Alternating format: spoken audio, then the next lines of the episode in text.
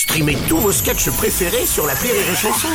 Des milliers de sketchs en streaming, sans limite, gratuitement, gratuitement sur les nombreuses radios digitales Rire et Chanson. La blague du jour de Rire et Chanson. Alors c'est un, un mec qui va chez son fleuriste et il dit euh, bonjour bonjour monsieur vous, vous me reconnaissez je depuis six mois je viens tous les jours vous acheter euh, un bouquet de roses pour ma fiancée alors je viens vous dire que à partir de demain vous ne me reverrez plus alors le mec est emmerdé il dit ah bon pourquoi vous avez rompu avec votre fiancée? Il dit non non je vais l'épouser La blague du jour de Rire et Chanson est en podcast sur rireetchanson.fr.